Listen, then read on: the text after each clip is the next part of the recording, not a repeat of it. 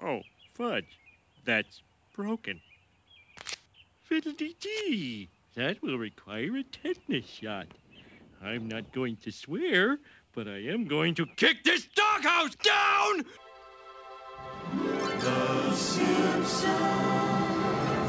Hello and welcome to The Simpsons Countdown, the podcast where we go back to the beginning and watch all of The Simpsons, tracing the creative evolution of the series and counting down to find the exact moment in which it began its downhill journey into irrelevance. I'm Erix Antoine. This week I'm here with Petrus, my good friend who is a Bolivian writer and musician. We will be discussing Bart the Lover, which originally aired on February 13th, 1992, just in time for Valentine's Day, of course. In this episode, Bart gets a month's detention after breaking the class fish tank with a yo yo.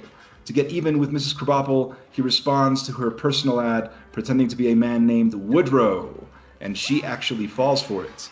The episode was written by Jon Vitti and directed by Carlos Baeza, and Petrus and I are about to get into it. Stick around.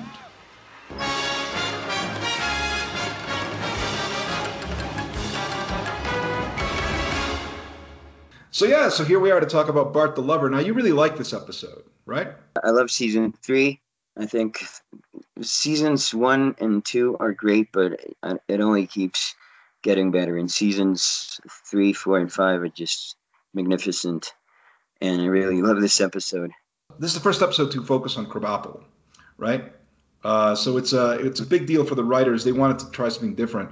One thing you were talking about how uh, season three is where it really gets it starts to get really good. You know, season one and two, you've got some classic episodes there, but here in season three is where things really start to pick up and it starts to become a, a better show. So, and one of the things is that they start to explore the world more. They start to explore the world of uh, Springfield, and we start to get more episodes that focus on other characters. Like it starts to become a little bit more focused on just the world in general. So here they decide to focus a little bit on the character of Mrs. Krabappel, kind of flesh her out a little bit. And I think it's an interesting story. But what I'm wondering is, what is it about this episode that you like so much? I mean, first of all, I, I love the fact that it's focused on Krabappel. She's a good, great character, and but I think the fact that they already established the main characters, especially Bart in this case, it, it's it helps um, you know explore the the other characters and flesh them out from you know the main character's perspective in a way. But I love the episode like from the throughout, like from the very beginning.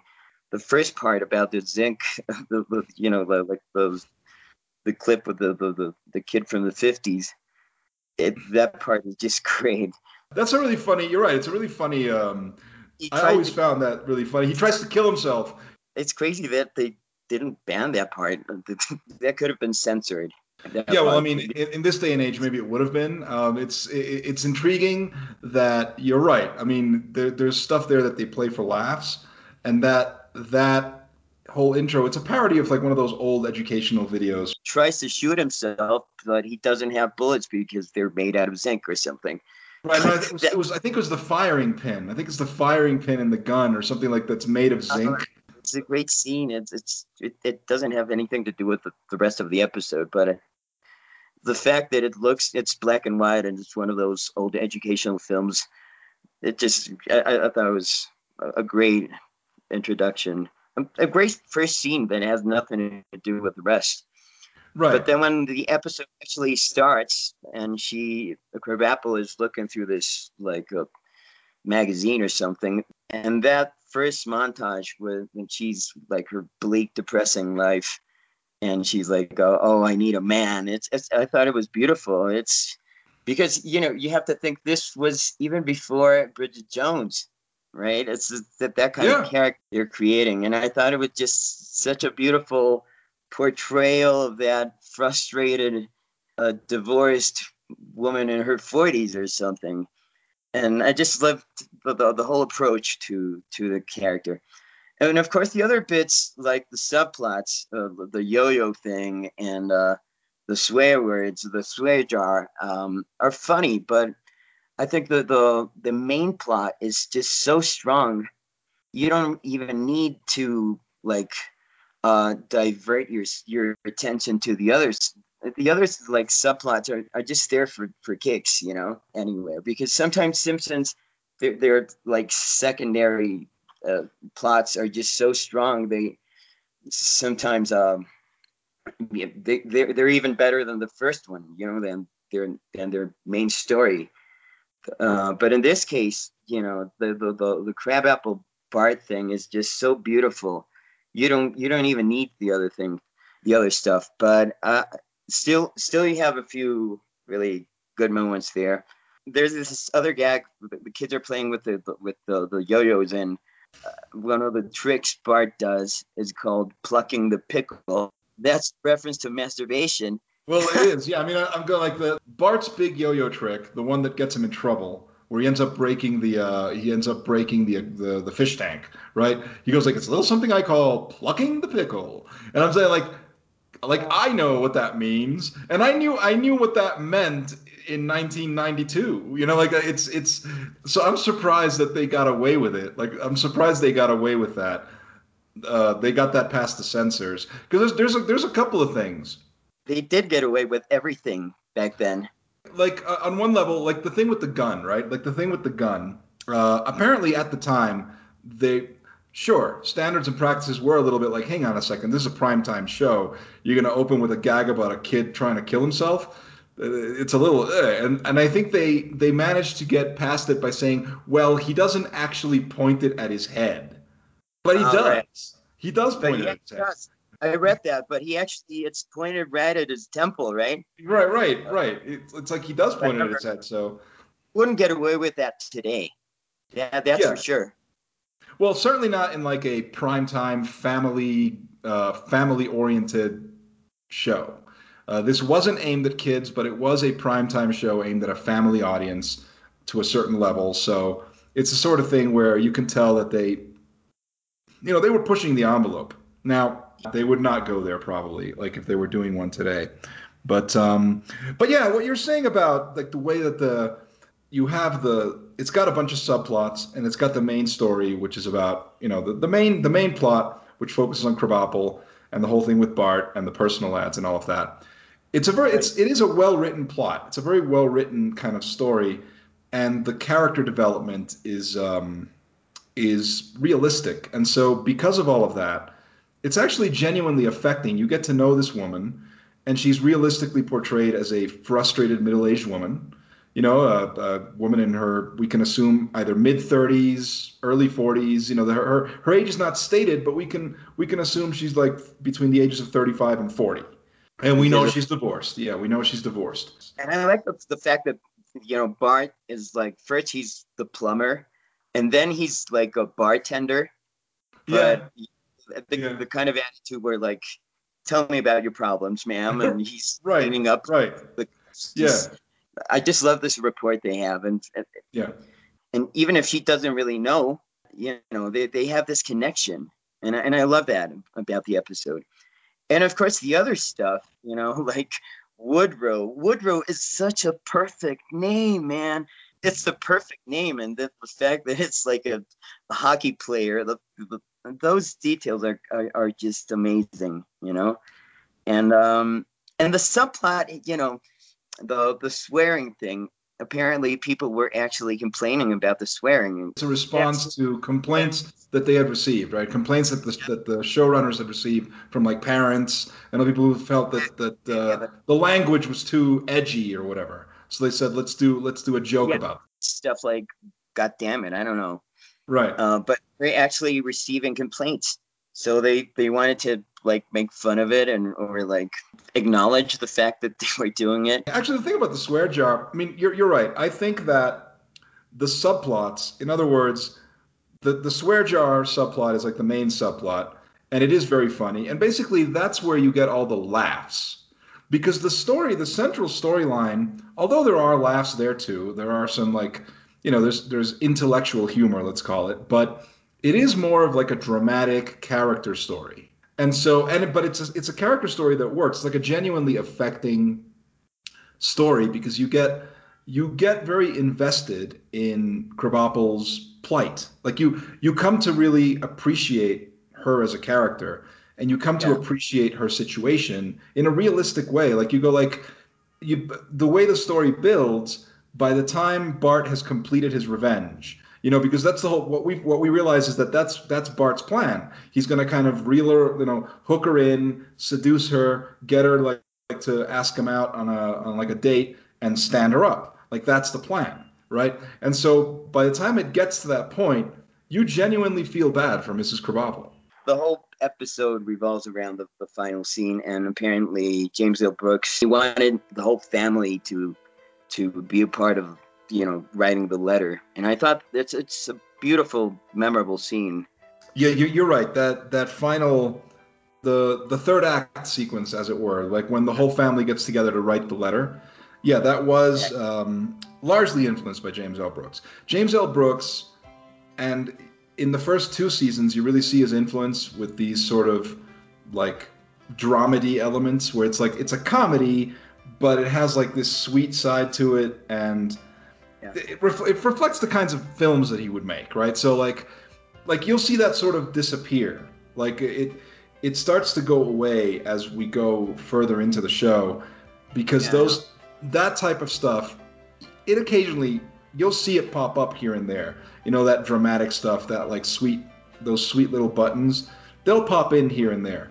But as far as it being that pronounced, that like earnest, that sweet, this really it, it, really starts to dissipate in this season. But anytime you see that in an episode you can be sure that james l. Brooks had a hand in it. And so in this case it's very much like something out of a james l. Brooks movie. You know the whole family getting together and writing this this love letter. So the, the whole ending is actually very um, it's very affecting. The whole the whole climactic element of the show the way that bart in a sense sort of saves her. Because she's like heartbroken. You know she got stood up by this guy but then like she gets this beautiful love letter from him that says goodbye. And it's like you know the whole thing is built very well where it's not it's not corny. It's it's like it's nice. When they attempt to to do this uh, later, you know, later on in the show, sometimes it just feels sappy and like not genuine. In this case, I, I, I think it just it feels right, you know, and you're actually you're involved and you you want you don't want this woman to ache so bad, you know. It's a very moving moment. It doesn't feel uh, corny like that, and and sometimes they actually do. They they don't know how to like manage the sweet and sour moments. Uh, but in this case, they actually, I think, I think it's they do it beautifully. Yeah, I mean, I think it, comes down to uh, good writing, and uh, yeah, good writing because like you have a storyline, you have a story that is well constructed.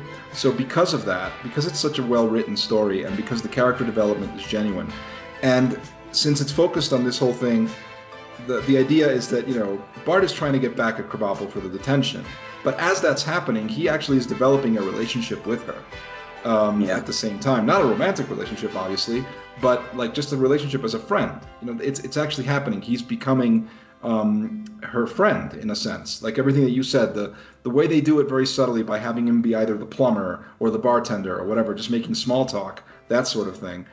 Um, he's he's developing a genuine relationship. So by the end of it, what he comes to realize, of course, is that even though he started out with this plan of playing a really mean prank on her, by the end he realizes that he he has come to care about her as a person and feels really bad that she's hurt. So the reason why it doesn't come off as sappy is because the because the episode earns it. The episode Yeah. earns that, earns that ending, earns the emotion.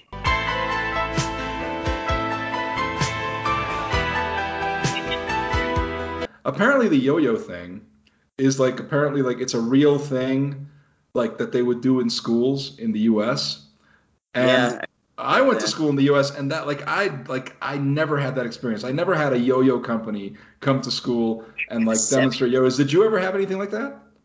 no, I mean, but yeah, it was like the '90s, right? Maybe in the '70s, but it does feel even for '92, it does feel like anachronistic in a way, right? Well, it feels a little bit anachronistic, but I can, I can speak to, from a Bolivian point of view, I do remember, okay, that around 91, I guess, yeah, it would have been or 90. This would have been 90 or 91. There was a campaign. I was here on vacation.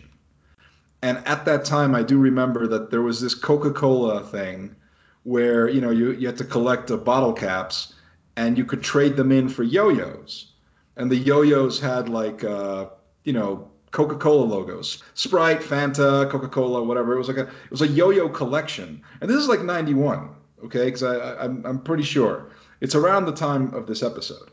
Uh, and that's here. That's here in Bolivia. Now, I don't know that they went and like went to schools and demonstrated them, uh, but I know that like my cousin was collecting them. You know, so there was like this yo-yo craze going on at that time. So maybe this, maybe they took a page from. Maybe that same thing was happening in other parts, but maybe like maybe in elementary schools. Like I, I, like I don't know, but I it just seems weird to me. I don't recall being into yo-yos as a kid.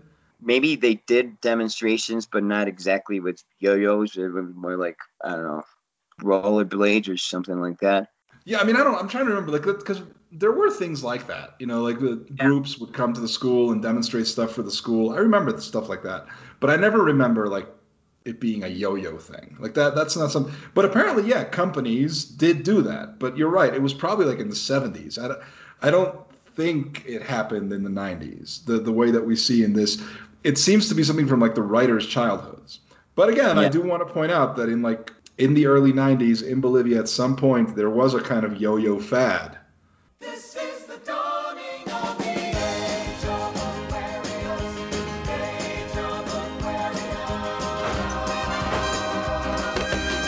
It's like the show started out wanting to paint the teachers as kind of villains, you know, quote unquote, the the authority figures for the kids because it has that sort of uh, rebellious streak. The series, you know, the the the writers put that into the show where it's like, yeah, well, you know, school and you know the anti-authoritarian streak and authority figures are are a mess and whatever. But for all of that, when you if anytime they they actually focus on the characters. Anytime they actually focus on, let's say, Principal Skinner or Mrs. Krabappel, anytime they focus on them as characters, it's always to flesh them out and make them sympathetic.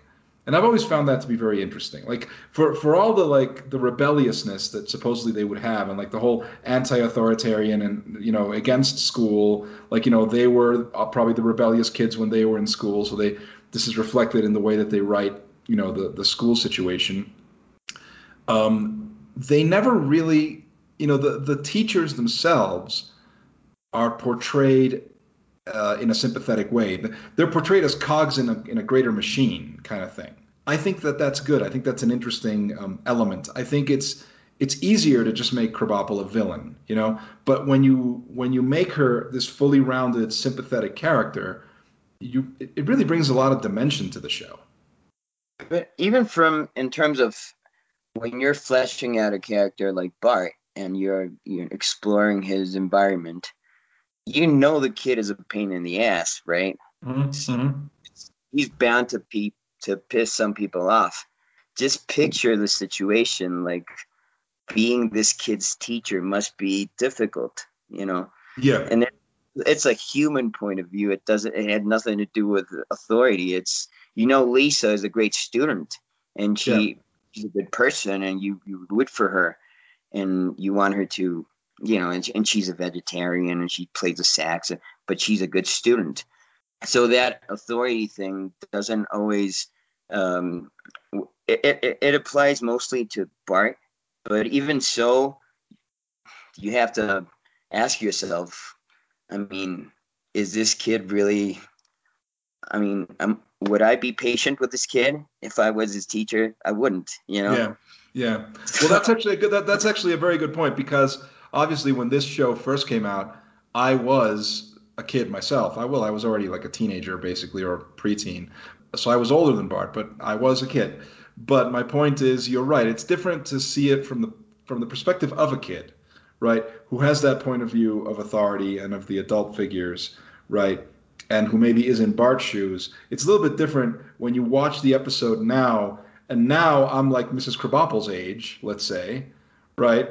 And yeah. I ha- I have worked as a teacher, and I've been a teacher of kids, and I've been in an environment like that where like I'm Mrs. Krabappel or I'm Principal Skinner, you know, and so now I'm like, yeah, I get it now. Like what you're what you're saying like makes sense. I get it now. I get it now. You know, it's like I get it. I'm like, okay, yes, Bart is a pain in the ass. He's not. I mean, he's not a bad person, but he's a pain in the ass as a kid. He's a, he's he's a handful. You got to deal with him. And when you're a teacher yourself, you you've been there even in terms of oh God, I'm just gonna play these these kids a clip from the 50s. I really don't want to do this today. Yeah, no, I, I, I and I, I can sympathize with that too because it's like anyone who will have worked as a teacher at any point knows that you're sort of praying for that moment. You know that that moment where like, oh, you know, today we just we're just gonna watch a fucking movie. That's all we're gonna do today. And now, when you see the episode years later, you can you can actually see both sides yourself, right? Yeah. You, you were younger. You were just, you know, you didn't really care, and you just I remember watching it when I was a kid. Like the funniest part was like, "I am gay," you know. I well, yeah, no, it just obviously. cracked me up. right. Yeah. Now, I just these other details I find enjoyable, and I think it's just beautifully written episode. Yeah, well, actually, that's that, that's also that's also a good point because you're right. I mean, even um, even back then, I was gonna I was gonna bring that up. The part that I always remembered about this episode, the part that I always liked, my favorite part of the episode was the whole thing with the swear jar subplot, right? Yeah. Um, that whole sequence, and it is very funny. Even now, it's very funny. But back then, yeah. that was the part that I loved in the episode. You know, like uh, Homer getting cut off just before saying the swear word. You know, it's like yeah, yeah, to record it with swear words, right? Yeah, he actually, I read is he recorded the whole thing. He would record the whole thing, and they cut it off in the editing. And that's why it's funny because it's like, you know, it's like Homer that was a twenty, and he goes like shit, and like and like it, it gets like uh, cut off, right? But I read it. They actually had they had kids over because it was like their visit to the studio, and he was yeah. recording them. And the kids, they were like eight year old, eight, eight year olds, and they were like, "Oh my god, Right, yeah, I was listening to Homer like swear, like going like shit, fuck. He was swearing like to, like the whole thing, the whole montage. It's like twenty swear words. So that's great. That, that's a great like backstage story. He actually traumatized a few kids in real yeah. life. Homer, that was a twenty. Yeah. Good, good. Oh, you son of a. Hey, Homer. You know, I owe you one, buddy. No sooner had I shaved off the old cookie duster than a lady cast me in a commercial. I'll tell you, the way these checks keep coming in, it's almost criminal. You dirty best! What do you think, Lisa? How's the dog supposed to get in? Well, he just goes, oh.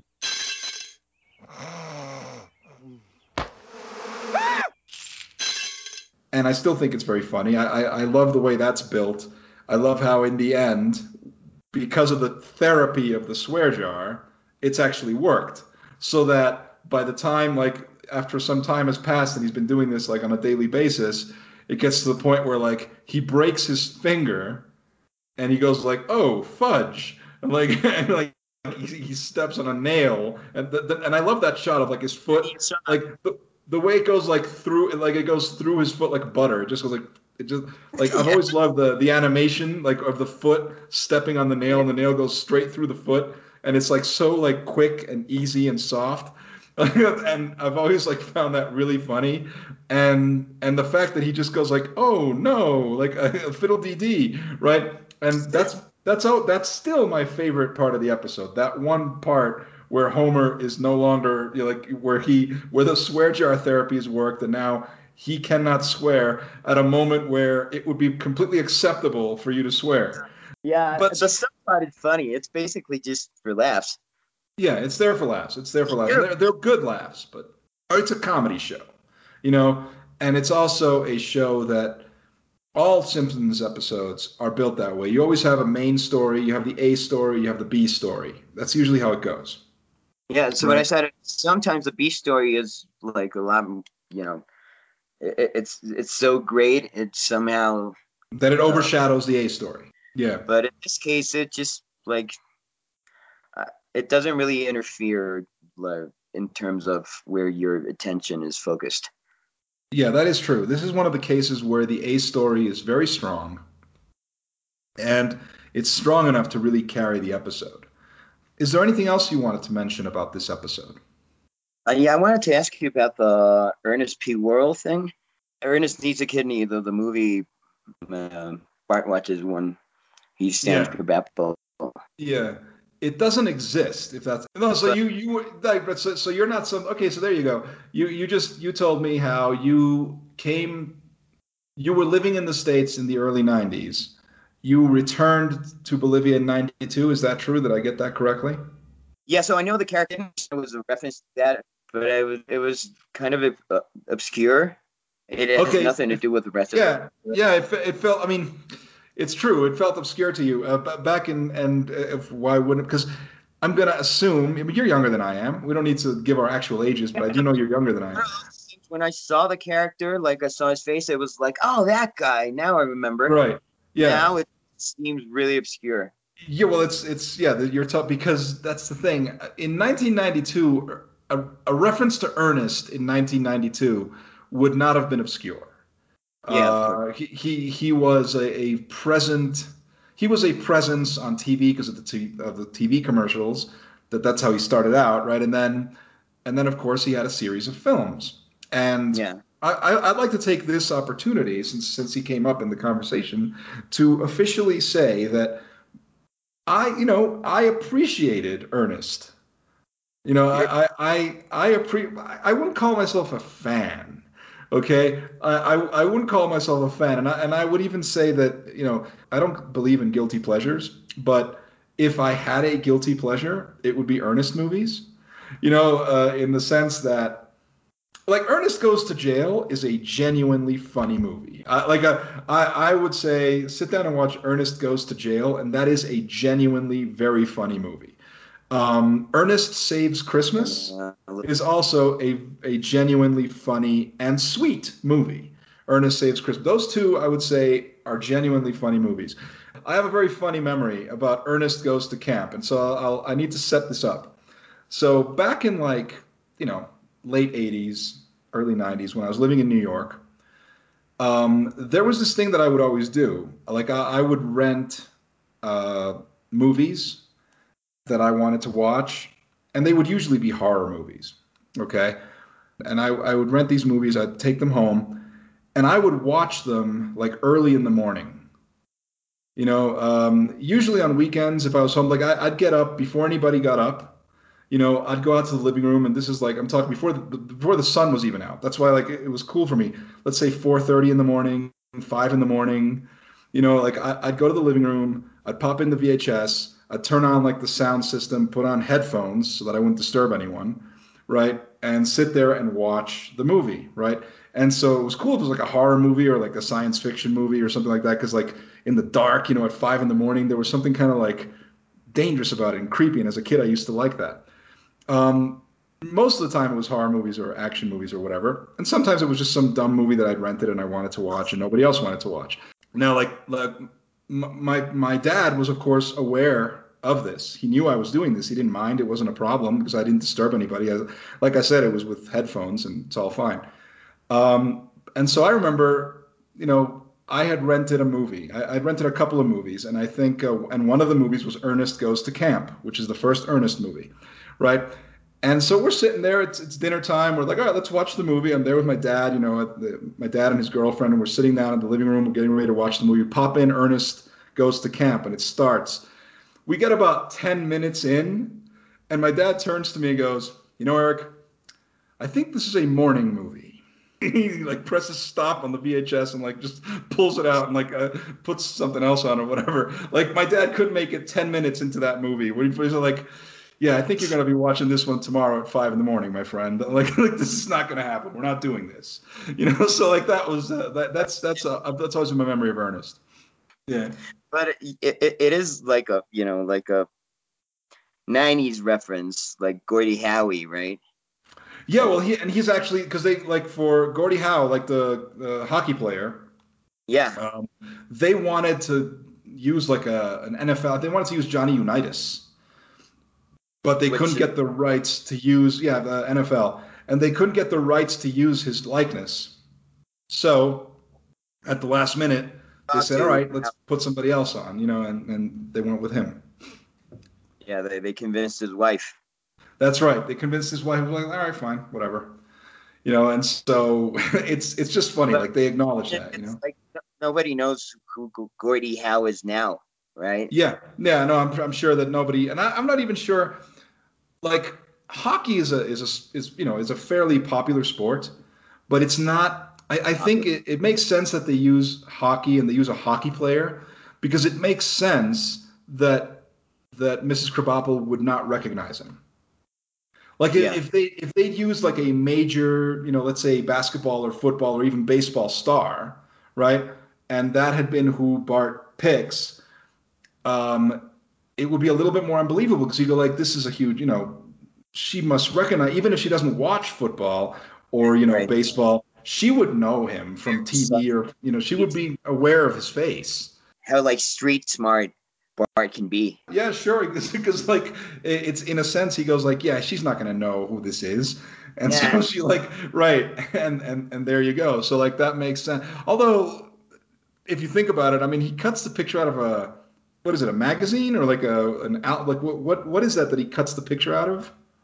Just like figurines or something like that. It seems like a yeah, like either a card thing or like a or like a magazine that's showing like player stats. like Collectible thing with figurines. No, you know, like the stickers with the players and one of those. It, it, it could be a collectible card, like uh, you know, cards, like baseball cards or hockey cards or whatever. It, it probably is that, but that's the part now that it, that's a plot hole because like he cuts this out of like an album or a magazine or something, and he he just puts that there. Wouldn't she realize that it's cut out of a magazine when she sees the picture? Maybe it's one of those sports magazines where it's, like good quality paper. I guess I get, but what like like the back of it, like like I don't like I guess it's a plot hole, but it's not something that we can really. That, yeah, I mean, we're splitting hairs. Like it, it's it's a silly thing to complain about. Um, Me was she would know his handwriting, right? She's his teacher. that's And right. he- That- yeah, he he handwrites these letters, doesn't he? And like, and they're not. At no point does does she ever go like, She would know it's her student, right? let's let's for argument's sake let's say she doesn't recognize bart's handwriting okay fine you know but um, although she you know she's seen it frequently enough that she should be able to see as something you know familiar there but even even if she doesn't recognize it specifically as bart i'm sure she can still realize that this looks like the handwriting of a child i think that's a wasted opportunity i think it's a wasted opportunity for, for a joke though where it could have been like uh, where Miss Krabappel could have been commenting, "Oh yeah, he's great. He writes these amazing things, and um, and he's very handsome. But God, he he his handwriting is awful. He he writes like a kid. Like like like that. That would have been that would have been a funny joke. I'm surprised they didn't actually go there. Part of her was in denial, I think, because she would have known like the picture was cut out from a magazine and like the, it was a kid's handwriting and who's called Woodrow. I mean, she just really wanted to believe that was going to happen, you know? Yeah, I, I think uh, that that's also a good point. That she she so desperately needs this and wants to believe this, even though Yeah. like uh, everything about it just seems like too good to be true. And uh, there there are signs everywhere that there's something fishy about this. Even so, she surrenders to it. She surrenders to the reality of it and uh, just accepts it. Dearest Edna, I must leave you. Why? I cannot say. Where? You cannot know. How I will get there?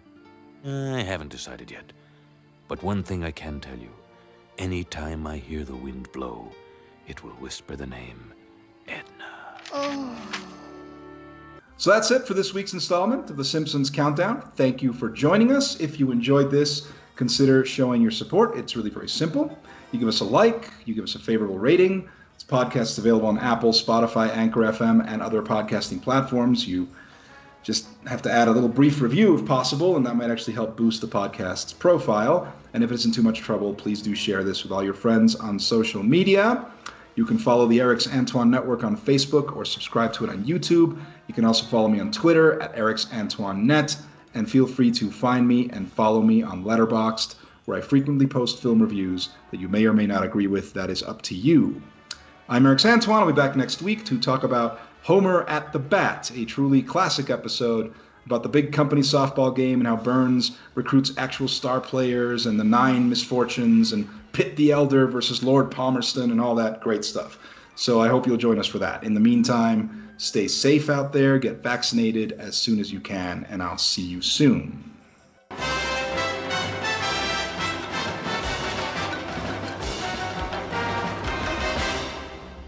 Burns, I just love these outer space movies, don't you? This is my all-time favorite one, too. This is called Attack of the Moon People, and this is where the evil vendor sends his atomic...